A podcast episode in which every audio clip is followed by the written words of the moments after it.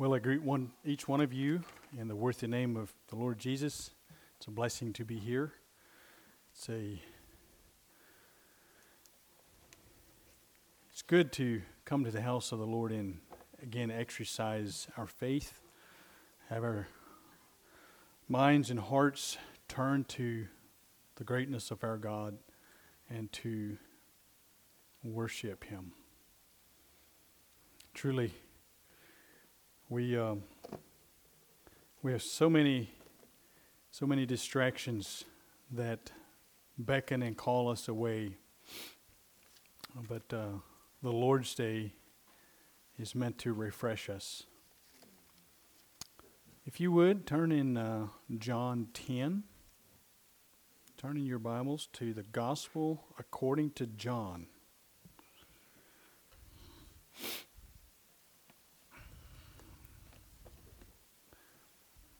This marks 30 times that we've done this since we started in the Gospel of John.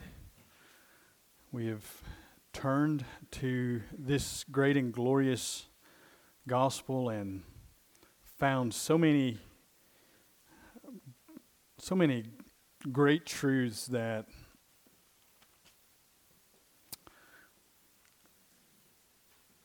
are meant to stimulate us to worship, to obedience, to reverence, to following. Uh, and this morning, this passage that we're looking at is no different. Um, if we remember the last time we spoke about the Good Shepherd, it was just simply titled The Good Shepherd here in John 10 and uh, we covered verses 1 through 16 in John 10.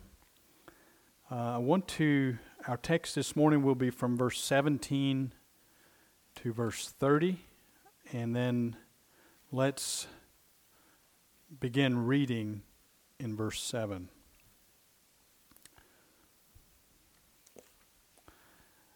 Thus says the Lord, verse 7 of John 10. Then Jesus said to them again, Most assuredly I say to you, I am the door of the sheep. All who ever came before me are thieves and robbers, but the sheep did not hear them. I am the door. If anyone enters by me, he will be saved and will go in and out and find pasture. The thief does not come except to steal and to kill and to destroy. I have come that they may have life and that they may have it more abundantly. I am the good shepherd. The good shepherd gives his life for the sheep. But a hireling, he who is not the shepherd, one who does not own the sheep, sees the wolf coming and leaves the sheep and flees, and the wolf catches the sheep and scatters them. The hireling flees because he is a hireling and does not care about the sheep. I am the good shepherd, and I know my sheep, and am known by my own. As the Father knows me, even so I know the Father, and I lay down my life for the sheep. And other sheep I have, which are not of this fold, them also I must bring, and they will hear my voice, and there will be one flock and one shepherd.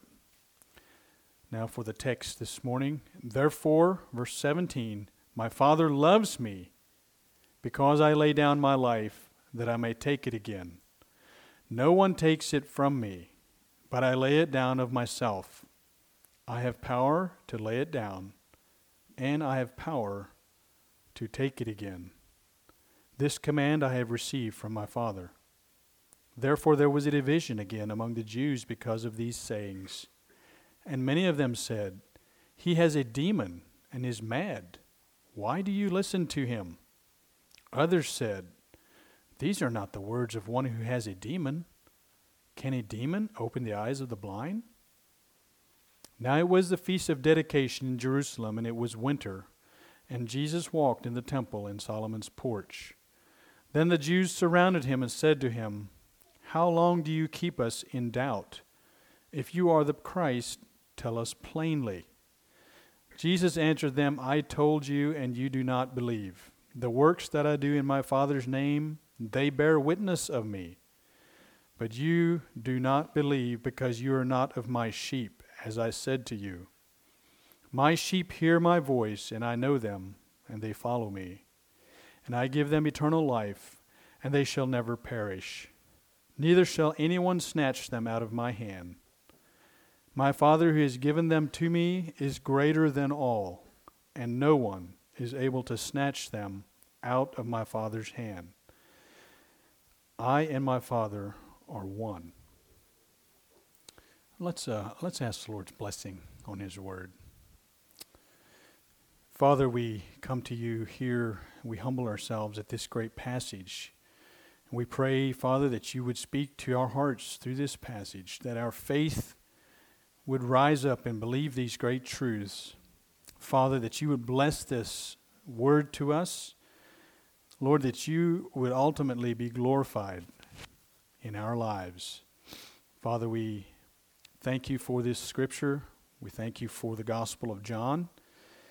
But most of all, we thank you for the life of the Good Shepherd and the life that he has given to us. Father, we thank you for this uh, this great truth. In Christ we pray. Amen.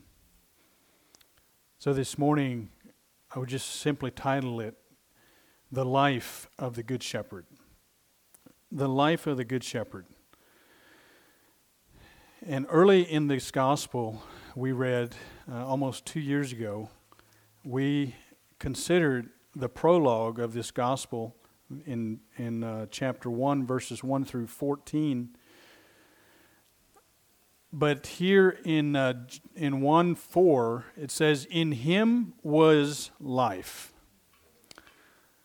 and the life was the light of men. So, I mean, just an, an amazing, profound scripture that indicates that life belongs to Christ, and that life was an illumination to men that from that life illuminated, a man was illuminated and uh, made aware of everything. That in his life, so much is revealed to us. And he says this in a very similar way in John 8, in verse 12, where he says, Jesus spoke to them again, saying, I am the light of the world. He who follows me shall not walk in darkness, but have the light of life. There again, we have life depicted as something that gives light, something that illuminates, something that is, that is shining in darkness, that is, that is quickening us and, and, and reveals things to us. The light of life, he says. Two times here, the light of life. In Proverbs 8, in verse 36, it says this way He who sins against me wrongs his own soul. All those who hate me love death. That is Proverbs 8:36. And in Proverbs 8 and 9, it basically personifies wisdom. And that is the what it means, but who whoever sins against me, whoever sins against wisdom wrongs his own soul. Isn't that amazing? That what we the, the way we choose naturally, the way the fool chooses, is literally you sinning against yourself sinning against what God has given you that is eternal and permanent, your undying soul. You're sinning against that soul if you hate wisdom. And it literally says, All those who hate me love death. Now, I found it very interesting that God has bracketed this evil holiday called Halloween with a teaching on the life of the, of the Good Shepherd, and on Wednesday night, we're going to have a teaching on death. Isn't that interesting to you? Because Halloween is a glorification of all things demonic and devilish and death. I find it interesting that God sovereignly has given us these by no orchestration of ours to bracket this wicked observance in this fashion.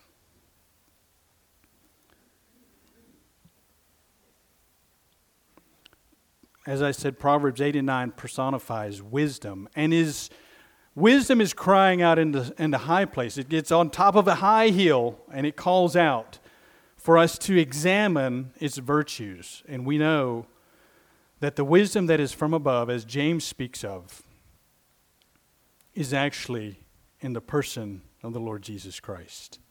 He is made into us wisdom and righteousness, sanctification and redemption. All those who hate wisdom love death. That is, that is amazing. We don't even recognize that we love death when we are in that state. It's amazing. But this morning we are speaking in contrast to that of the life of the shepherd here in John 10. As I said in the previous message, we considered the Good Shepherd. In verse 10, he came to us to give us abundant life. The thief does not come except to steal and to kill and to destroy. I have come that they may have life and that they might have it more abundantly. That is the contrast that he says. The thief is that which is all that has come before me. And I believe that is speaking primarily of hypocritical, legalistic, um, Pharisaical leadership that is was endeavoring to glorify themselves through their ministry.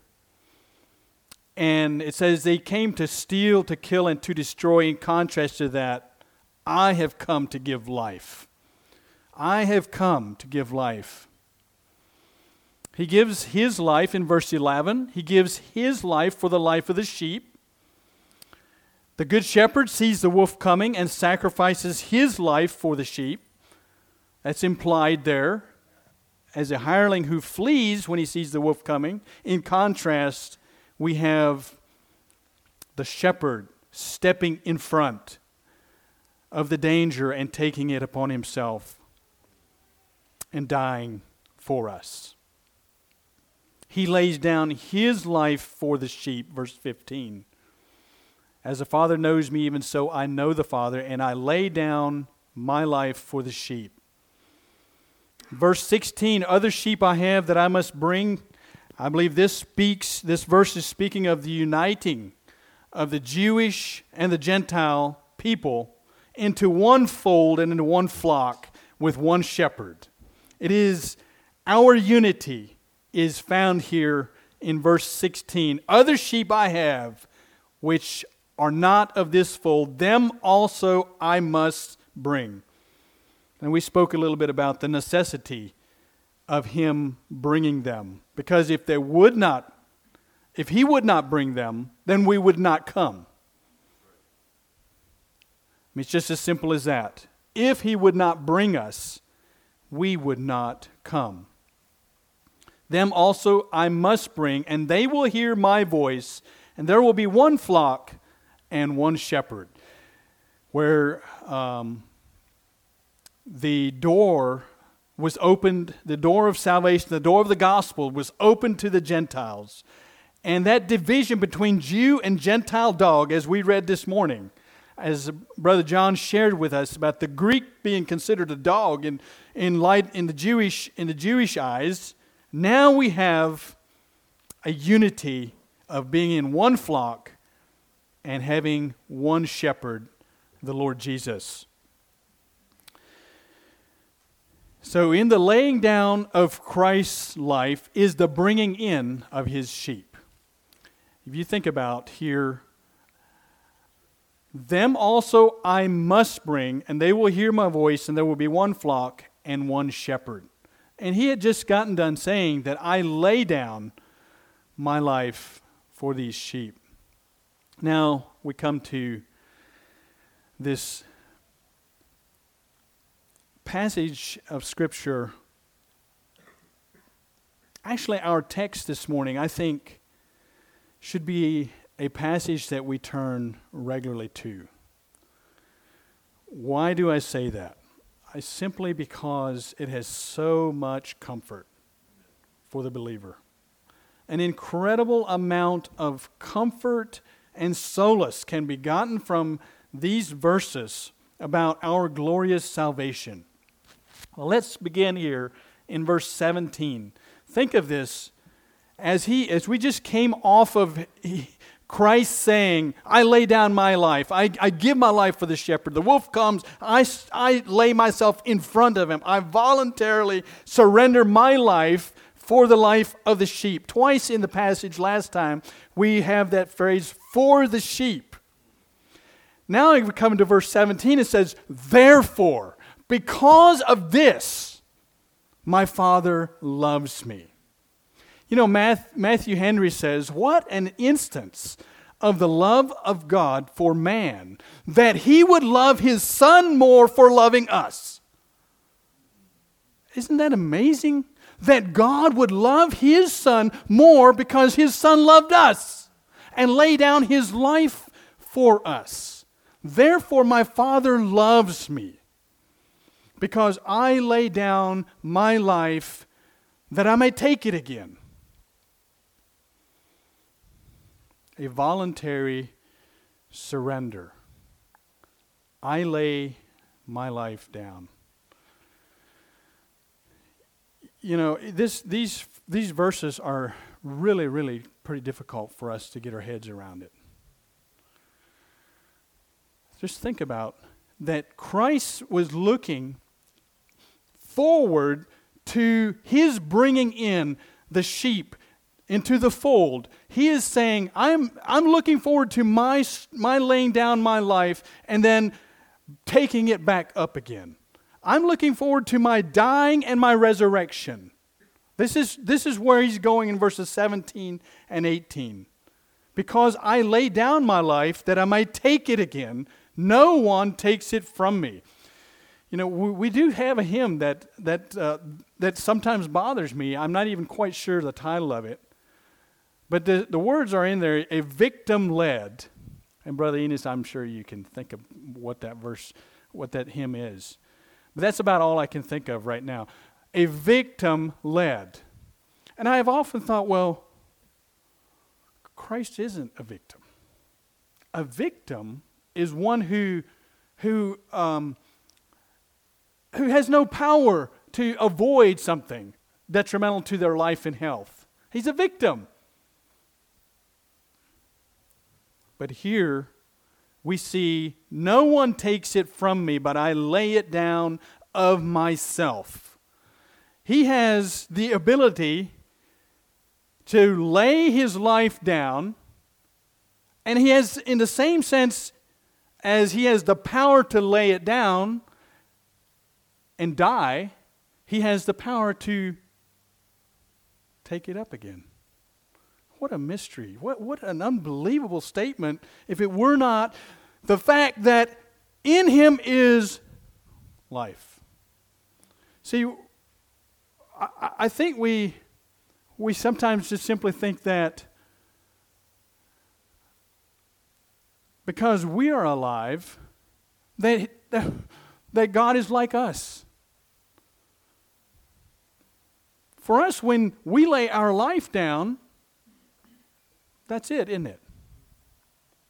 There's no recourse, as Ecclesiastes says, as the tree falls, so will he lie. But not with Christ. Because in him there's life. He is life. He has the, in him is the germ of life. In him is the, is, is the very essence of life. This passage is telling us that he is completely self existent, that, he has, that he's completely self sufficient. that even death as we know it has no power over him.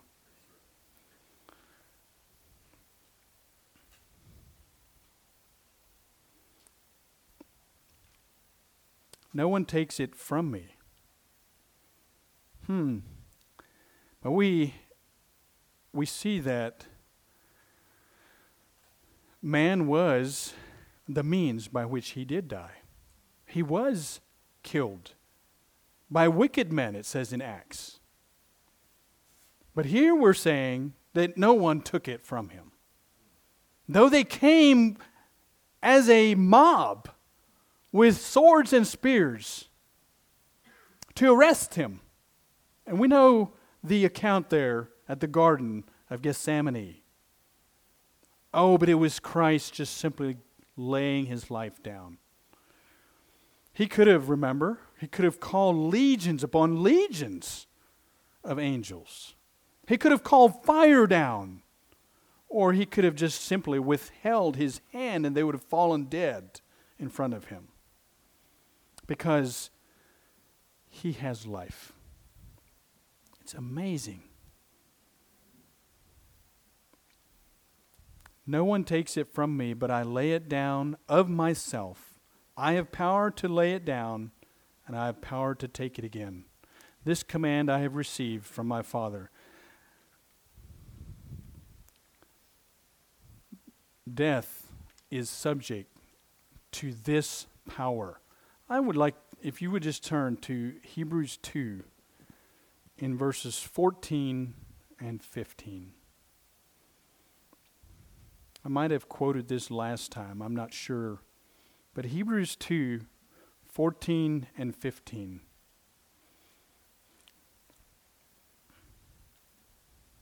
Inasmuch then as the children have partaken of flesh and blood, this is speaking of the children that God had given him, and how that they had partaken of flesh and blood, just like us here today. We see one another's flesh, we see one another here in the flesh. He himself likewise shared in that same flesh and blood, that through death he might destroy him who had the power of death, that is, the devil, and release those who through fear of death were all their lifetime subject to bondage. You know, this is so true, isn't it? That as unbelievers, as those who are not attached to true life, we're alive physically. If we don't if we're not in Christ, we are dead spiritually.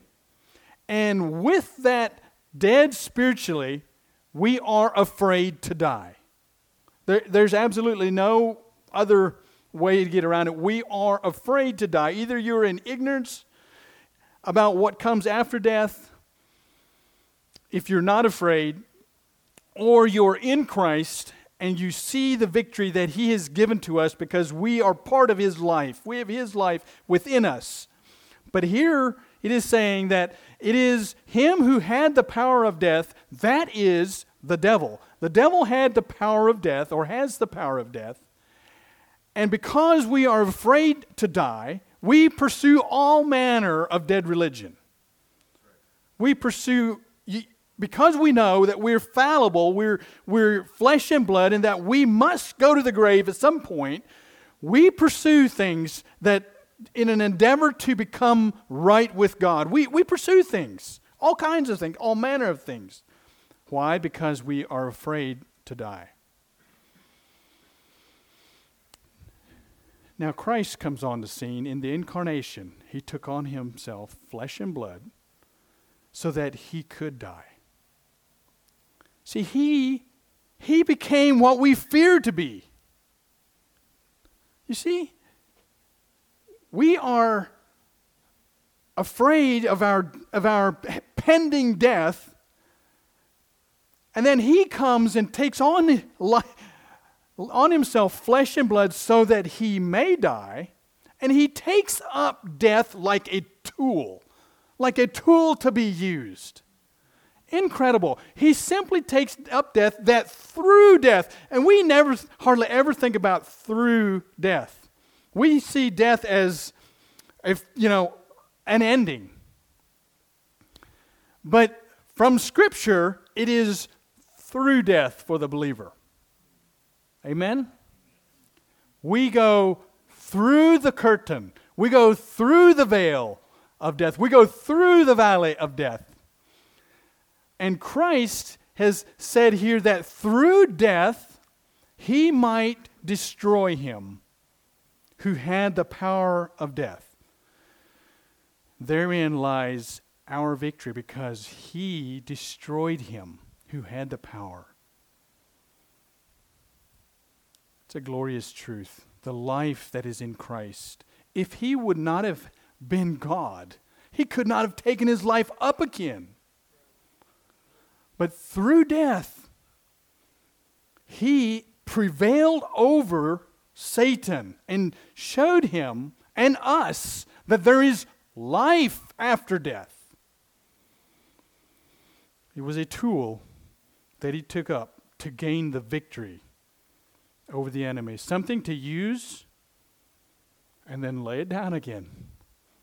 He, put, he almost like he picked up death, then he laid it down again when he was done with it. This is our Savior our Lord. He has that power. This is a life of power. It is a powerful life, but it is life with authority over death. I, I my words fail me to, to plumb the depths of this of verses 17 and 18.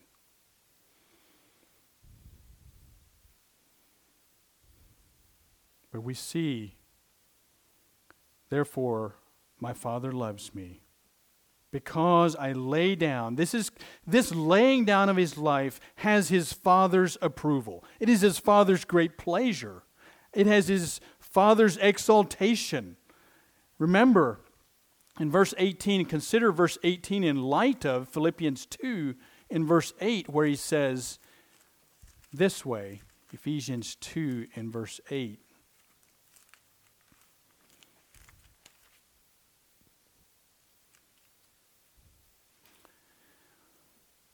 And being found in appearance as a man, he humbled himself and became obedient to the point of death, even the death of the cross. Therefore, God has also highly exalted him and given him a name that is which is above every name. That is saying the same thing as John 10 17. Therefore, my Father loves me. Because he has laid his, his life down, he voluntarily obeyed. And I believe this is what is meant here by this command I have received from my Father. That he voluntarily obeyed his Father's will in the purchase of, of the sheepfold, of, the, of, of his sheep. That God so loved us that he loved his son more for loving us. Mm. And so, in this great power, he lays down his life that he may take it again. What a picture we have in John 11 of his power over death. Lazarus, come forth. And as one commentator said, if he hadn't been specific about Lazarus, everybody would have come forth. But he came, became obedient unto death, even the death of the cross, the, that gruesome, vile death that was beneath him. He condescended, as we heard this morning, to come in the incarnation, to take on flesh and blood, so that he might prevail over the enemy who had the power of death, that he held over us. How many times has the devil told us, You're going to die, you're going to die? And reminds us. And sometimes it's the, it's, the, it's the Lord that's telling us that, that, that death is coming. But in Christ Jesus, brothers and sisters, we have it so clearly laid out here that we must not fear death. What a glorious truth this is. Therefore, there was a division again among the Jews because of these sayings. And many of them said, He has a demon and is mad. Why do you listen to him? Others said, there, These are not the words of one who has a demon. Can a demon open the eyes of the blind?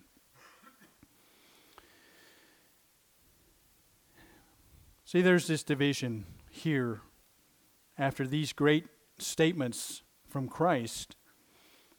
Some said he has a demon and, and hardened their hearts. Others said, These are not the words of one who is mad or insane or who has a demon. You know, can a demon open the eyes of the blind? No, a demon would be more inclined to take your sight, not to give it. It is that which comes to kill, to steal, and to destroy. And then we, as a culture, spend $12 billion to glorify demons. Unbelievable. May it not be named among us.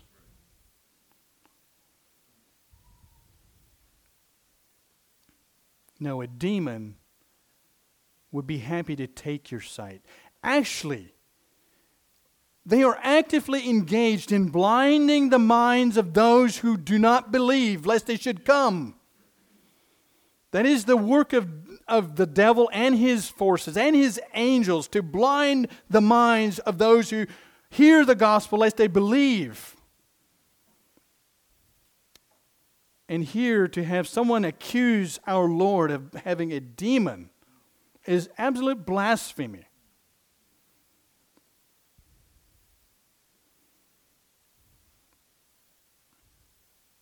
But this is the nature of this opposition that Christ always encountered in his ministry among the Jews. As we continue, he says, Now it was the feast of dedication in Jerusalem, and it was winter. Now, it's just a note there. This is not, this, this feast of dedication is not a, uh, a prescribed is not prescribed by, by God for the Jewish people. It was instituted, they believe it was instituted in about 165 years before Christ as a as a feast of celebration for the um, rededication of the temple. Uh, this this is let me see. I think the last time I'm trying to remember where the last think it was in the Feast of Tabernacles. I'm trying to remember where that where that was here. We have a note back a couple chapters in John that kind of marks the occasion. It's the Feast of Tabernacles. Here we have the Feast of Dedication, the only place I believe that it's mentioned in Scripture. Um, and they, they believe it's about two months between those two observances. The one would be the Feast of Tabernacles that was prescribed by the Lord.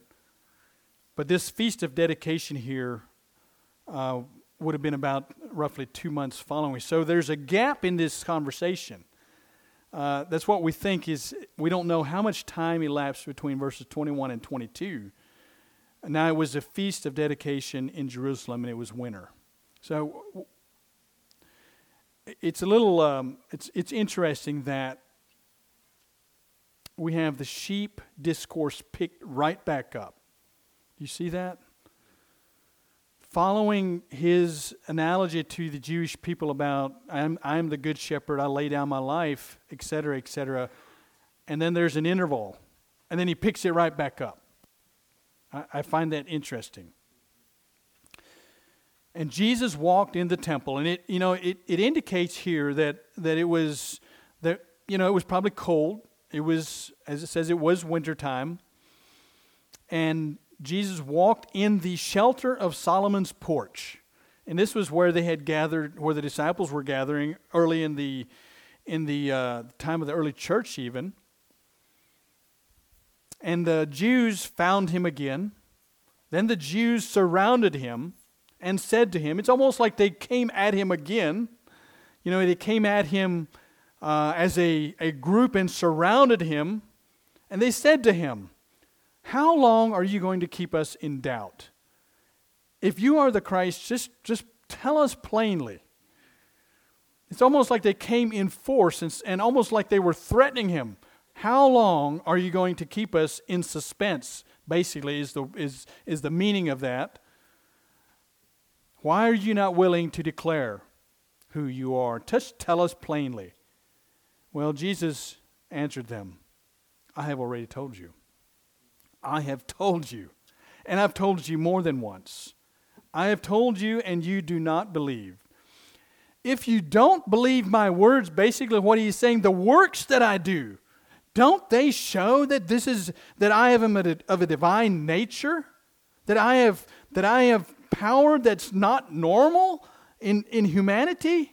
Do not my works speak plainly? You want to hear me say plainly that I am the Christ, but my works do that.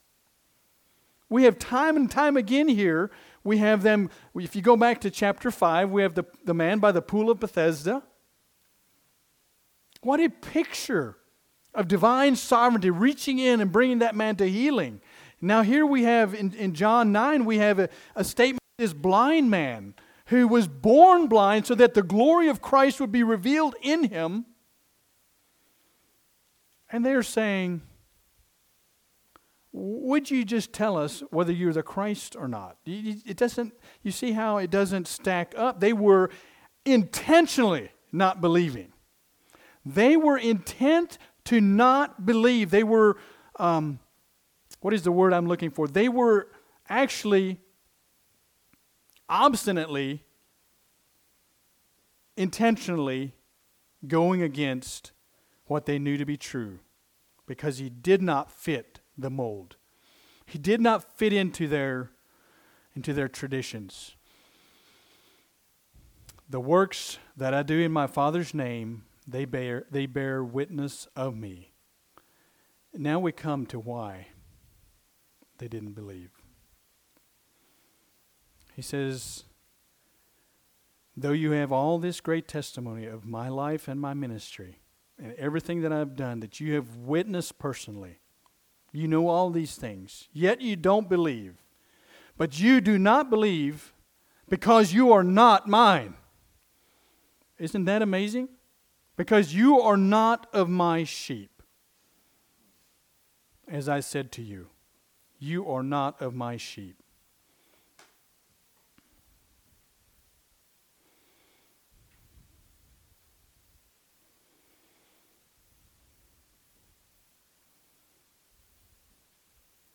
But we read back in verse 16 that other sheep I have that I must bring.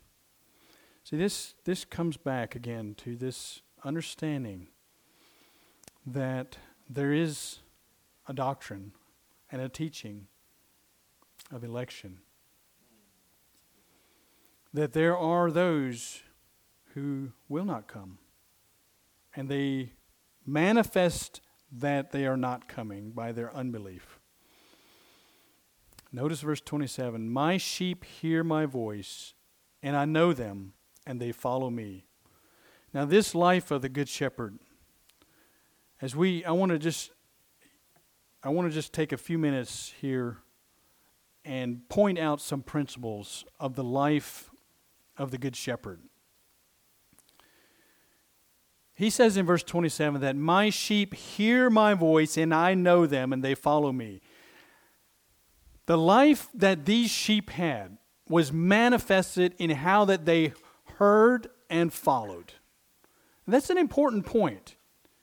Because as we go down through here, we see that there are other characteristics of this life that are just amazing and blow us like out of the water, so to speak.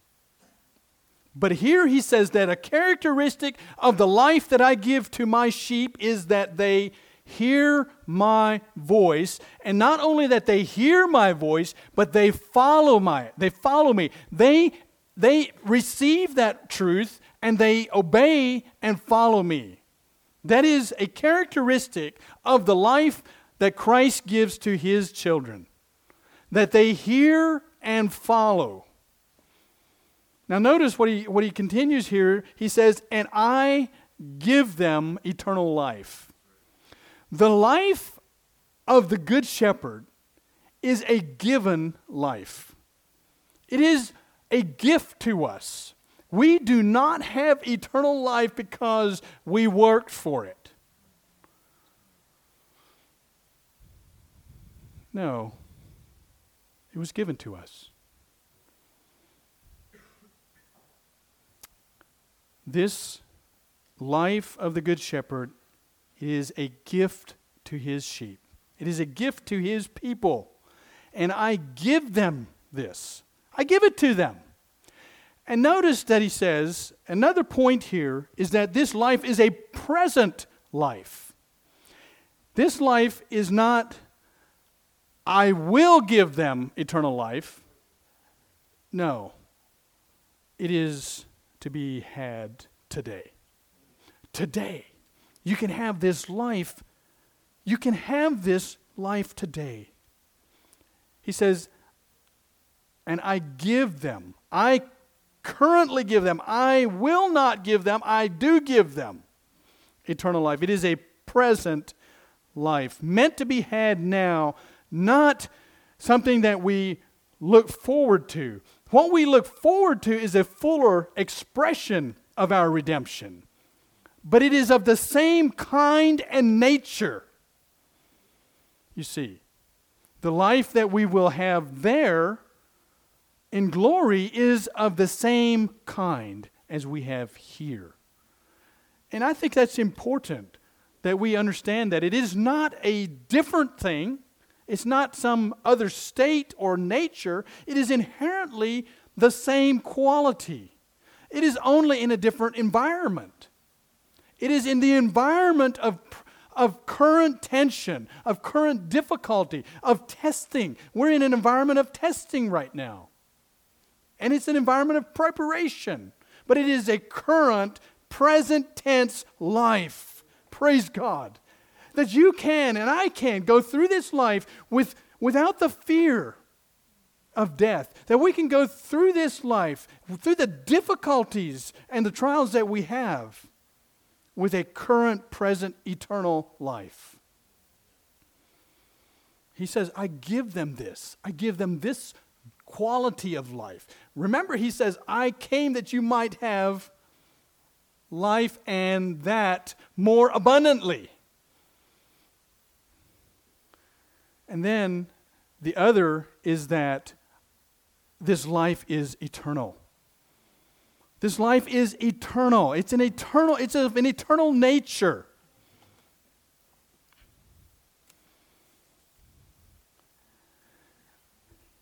And as we go down through this passage here in the last few minutes, we will see why it's eternal life. But this life is eternal.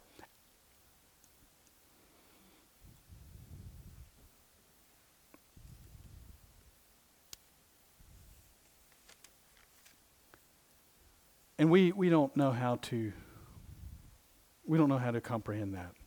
We don't understand eternity.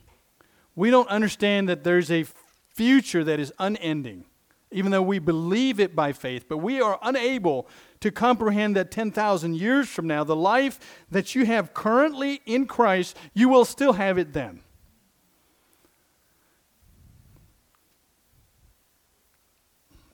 The unending ages of eternity is a is an existence of life. It is a fullness of life. It is, it is that of an abundant life. It is in the very presence of life. And there is no death, there is no sin, there's no curse. But in this short interval called time, we can have this eternal life. You see, it should not be taught that we will gain some new element of life. No, we have life now. And it is eternal in nature. Because, remember, the one who gives us life, is eternal. He is eternal. The Good Shepherd is from eternity past, without beginning and without end.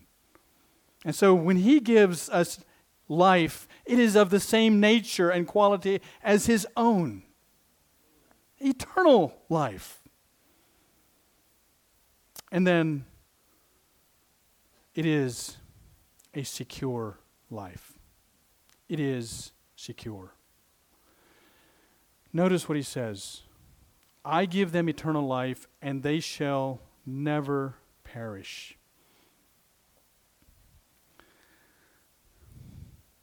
I think that should have qualified for an amen. Never perish. Never perish. I will give them this sort of life, and this is what it means that it's, a, it's an eternal life, and it is, that means that it will never perish. It, it's like he's repeating himself. How can you have eternal life if it could possibly perish? You see. So it's eternal life, and they will never perish. Neither shall anyone snatch them out of my hand. What a beautiful picture of your Savior, of your shepherd, in the hand of the shepherd. You in the hand of the shepherd. Me in the hand of the shepherd. How much more intimate can you get than being in the hand of the shepherd? And how much more secure is it if you know that you're not, you're not following after him you are intimately with him and, and you can't be snatched from behind him or no, you are in his hand. No one can snatch them out of my hand. It's, it's the nature of this life that comes from the Good Shepherd is a secure life.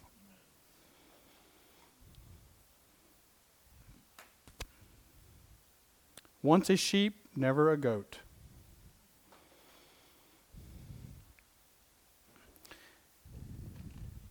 You see, we tend to, I think if we understand our salvation properly, if we understand that our salvation came to us, it was gifted to us, then you should suddenly understand also that it's not your behavior or ability that maintains that life. Doesn't that make sense? That if you are given something and it's an eternal gift,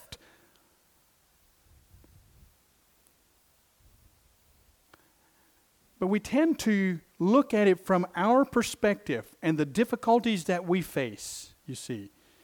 We measure our salvation too many times by the difficulties of our life and even recognizing our own our own inherent I shouldn't say inherent but our that, that remaining fleshliness that is still here remember we're partakers of the divine nature and we have escaped the corruption that is in the world through lust we have we've escaped that corruption through this divine nature. And we have this life within us. And so this is a secure life. And for us to recognize that it is gift to is a gift to us, why would he take it back? Why would he take his gift back? Well, he wouldn't. He doesn't. Now, one of the traditional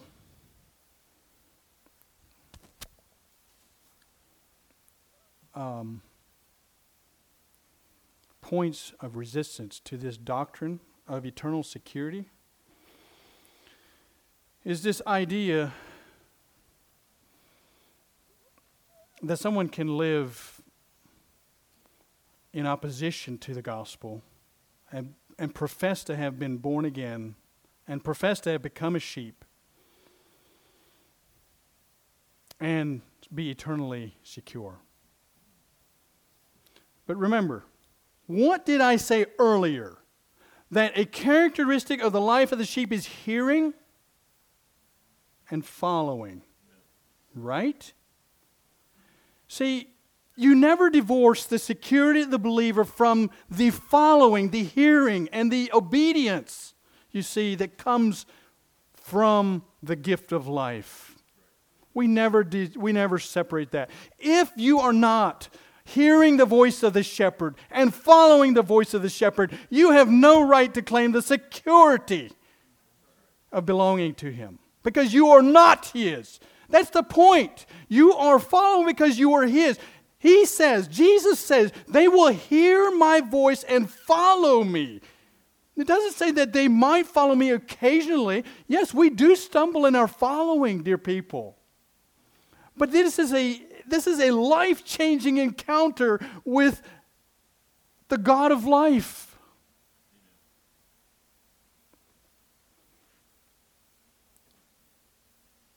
And inevitably, if you do not believe in the security that Christ provides for his sheep, you will ultimately fall back on your own ability and your own strength.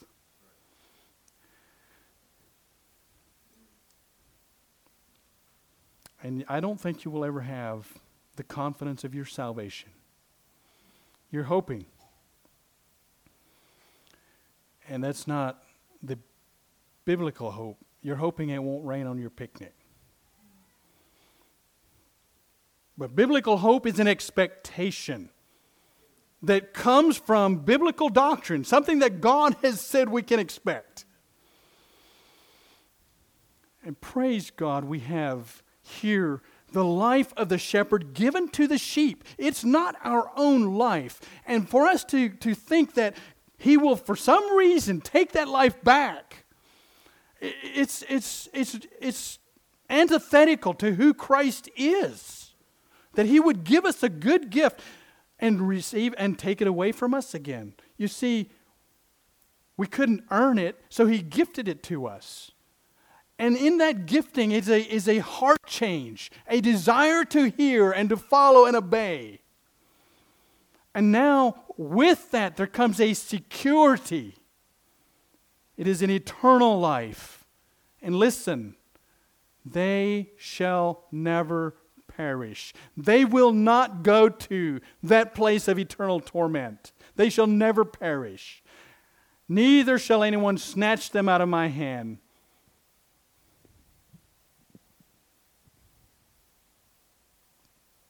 And this says anyone.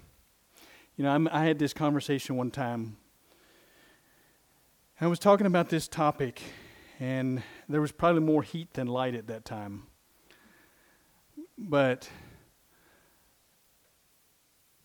I was talking about the security of the children of God. And I said that, uh, you know, no man shall snatch them out of my Father's hand. And the guy says, Yeah, no man. As if the devil could snatch them out of the Father's hand? Come on, there's no demon big enough to snatch us out of our Father's hand. And notice what he says. If he wouldn't have been enough in verse 28, he says, My Father who has given them to me. You see, not only is your life secure in Christ, but it's because God gave us to the Son. You see, now we have the Father who has given them to me. He is greater than all, you see. He who is greater than all, and no one is able to snatch them out of my Father's hand. I and my Father are one. What a beautiful picture of your security, of your life, the life of the Good Shepherd that you can have, that is here for, you're invited to participate. Today is the day of salvation. Hear and come and believe. And if the Holy Spirit is calling you like Christ calls Lazarus out of the next chapter, if the Holy Spirit is calling you, just come. Just respond to this life, and you can have it eternally. And you can be done with the fear of death. You know, I, I can't, I can't, um,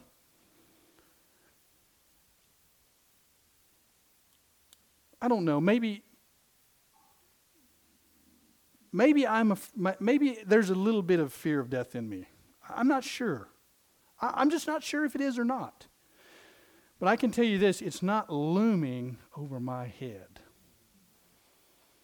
It's not out here like some big monster that I'm afraid to meet. No. You know what?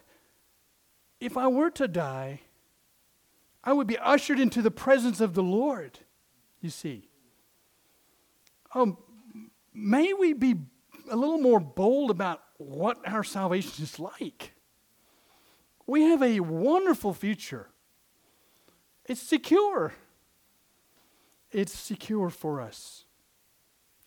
I want to just say that the, that the, the one who said, I have the power to lay it down and I have the power to take it up again, is the one who said, No one can snatch you out of his hand. The same one.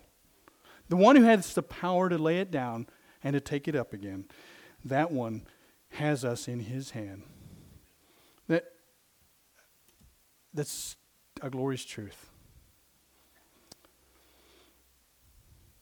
Now, may we never abuse this truth. May we just simply, may we be humbled before God who has given us such a salvation. And may we hear and follow. Let's pray. Glorious Lord God, we, we marvel at this so great a salvation. Thank you for the life that you give to us. Father, we, we have the very life of the Lord Jesus in us through grace, by faith. Father, we marvel at your great love. Lord, I pray that you would just minister your grace continually to us. That all here, under the sound of my voice, would have life and receive it from you and never glory in their own ability. Lord, we, we love you, we praise you, we bless you. Through Christ we pray. Amen.